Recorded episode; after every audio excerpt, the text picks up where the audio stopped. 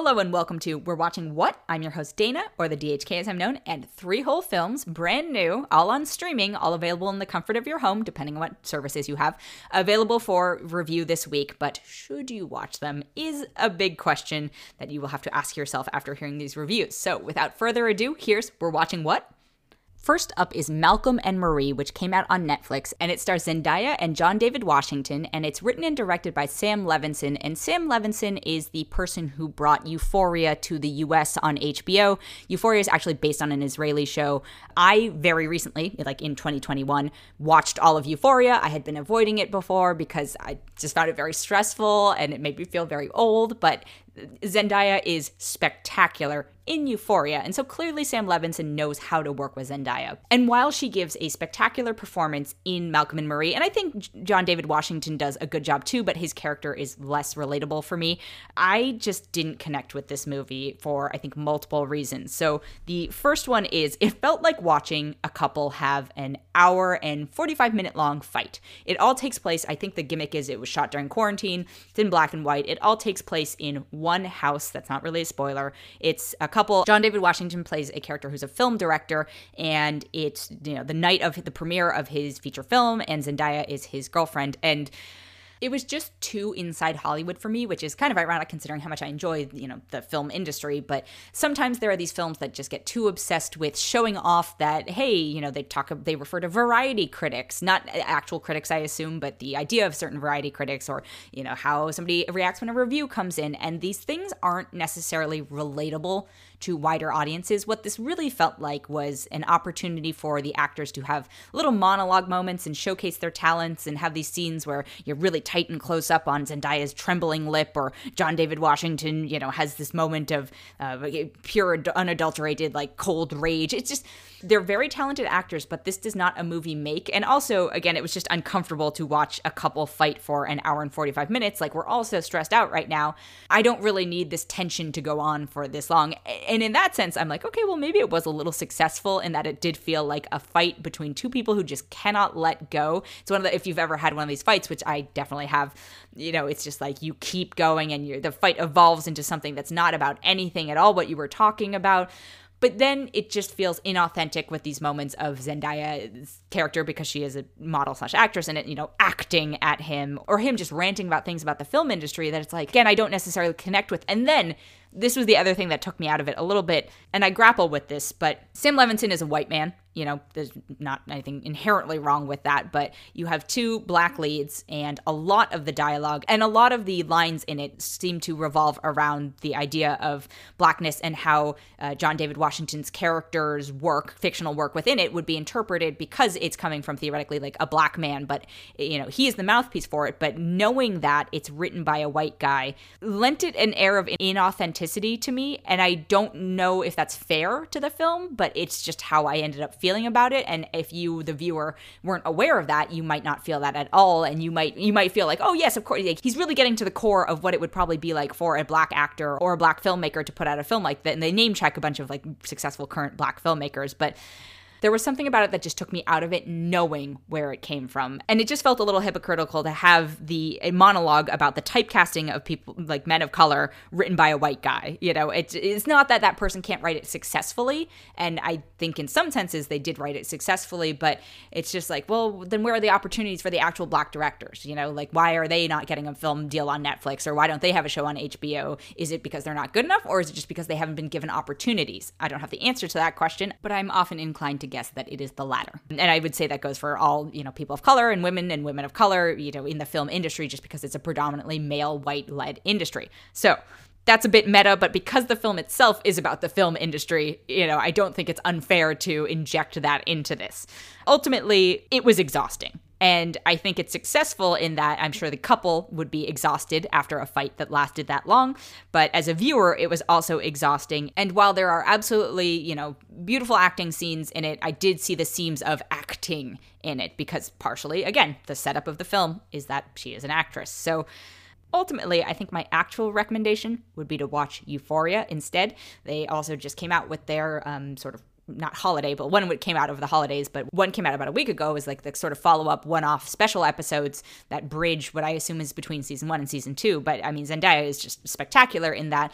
And that would be my ultimate recommendation. But if you are going to watch Malcolm and Marie, I think there are some strong parts to it, but Overall, I just felt like it was uneven. Also, I hate in a movie when characters constantly call each other by their first names. Like, I don't know about you, but I am not constantly, especially if I'm only in a house with one person, yelling the other person's name. You know, they're always like, Malcolm, Malcolm, Malcolm, Marie, Marie, Marie. And maybe there are fights that occur between couples that that's how you act and you're doing it as a sort of a dig at the person but it just started to be a little bit too much for me so overall i'm going to give this film Three out of five. I'm going to take a quick break and be right back.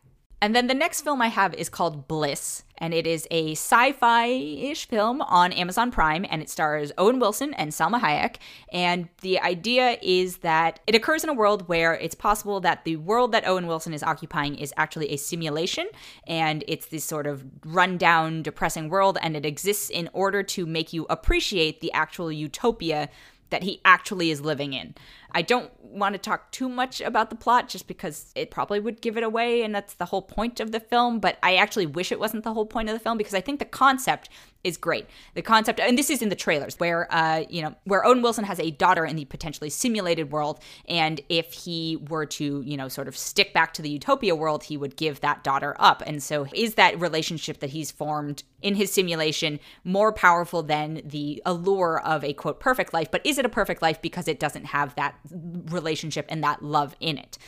I think it would have been a much more interesting film if it spent more time having us question what is real and what is not. Instead, we just kind of get like an off the rail Salma Hayek who plays his sort of guide through this and also maybe a creator of it and all these sorts of things. There was a moment where I was like, oh, is Salma Hayek just playing Salma Hayek? And then when you see her play her, you know, the version of her in the utopia world and she just completely switches, I was like, oh, no, okay, she's just, she's acting and she's actually very good at it. And not that, she, you know, I ever questioned that she was a good actress, but given the direction of this film. I wanted a more sci fi reality blending. Is this actually real? Is it not? Elements bleeding into each other, all that sort of stuff. I don't think I got that. I think instead, what you get is a very messy film that was a potentially good concept with a poor execution. I think the core elements of it could be there, you know, the whole relationship building stuff, the whole um, appreciating what you have because you've gone through something harder, you know, that we can't, we don't appreciate the good things we have if we don't actually go through strife and know what it's like to experience struggle and things like that on the other side. Like that to me, there's so much to play with there, but I don't think it does it well. I think the thing I liked most about it is that Bill Nye the Science Guy is in it just playing a scientist. He's not playing Bill Nye the Science Guy. And I was like, that's fun. That's a fun cameo. But when that's the biggest takeaway I have from a film, that's not a great sign. I think it had potential. I'm actually not usually a big Owen Wilson fan, but I thought he gave a pretty good performance in this. Again, Salma Hayek did the best she could with what she had. But I'm sorry to say, I'm only going to give this one and a half out of five. And then the last film I have this week absolutely breaks my heart. It is Earwig and the Witch, and it breaks my heart in a very bad way. It is the latest from Studio Ghibli, and it is their first 3D animated feature film.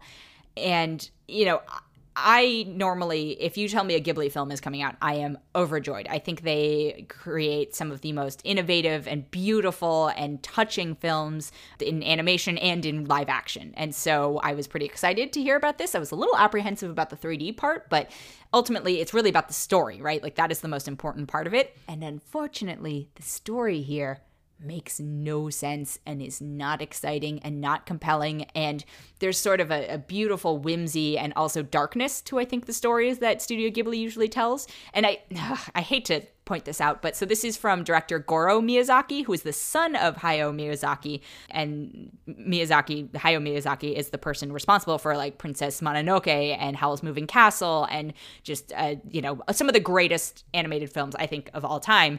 And so the fact that his son just did not deliver is, you know, and this is not his first animated feature film. Um, his son also did Tales of Earthsea and Up on Poppy Hill. So I wanted to like it. I just, it was not good. It, it takes place in the British countryside, and there's a young girl, Earwig, who gets dropped off as an orphan at an orphanage, and then she gets uh, adopted by some very strange characters and wants to learn magic. And uh, it just I I'm so sad. I'm I'm so sad. You know, in addition to all the problems I had with the visual animation and the sort of flatness of it and the styling, like I feel like partially they were going for a sort of stop motion animated style, but I couldn't tell if my computer was buffering. And the fact that, you know, that was questionable to me and, and, inconsistent is not a good sign. But the the fact that the story just didn't have any heart to it, you know, it was very it felt very slapped together. The progression happens very rapidly at the end and it mostly feels like it's just a girl working a bunch of slave work for a witch which is not a fun movie to watch. I'm not, it's just it's it's lacking in whimsy, it's lacking in character development, it's lacking in visual beauty, and it's lacking in joy. So it's pretty much lacking in all the things I like in you know Studio Ghibli films usually.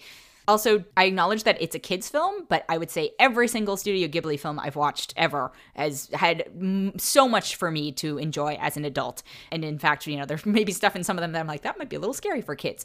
But uh, this is, you know, family friendly at least. But if I was a parent watching this, I would want to claw my eyeballs out or rip my eardrums out because there's so much screaming, just arbitrary screaming for no reason. I kept having to adjust the sound on my TV. Yeah, I, I'm really sad to say that I'm only going to give this one out of five. And I feel like, unfortunately, that might even be being generous. That is it for this episode. Thank you so much for joining. If you enjoyed it, we would love it if you could leave us a rating or a review or even consider subscribing.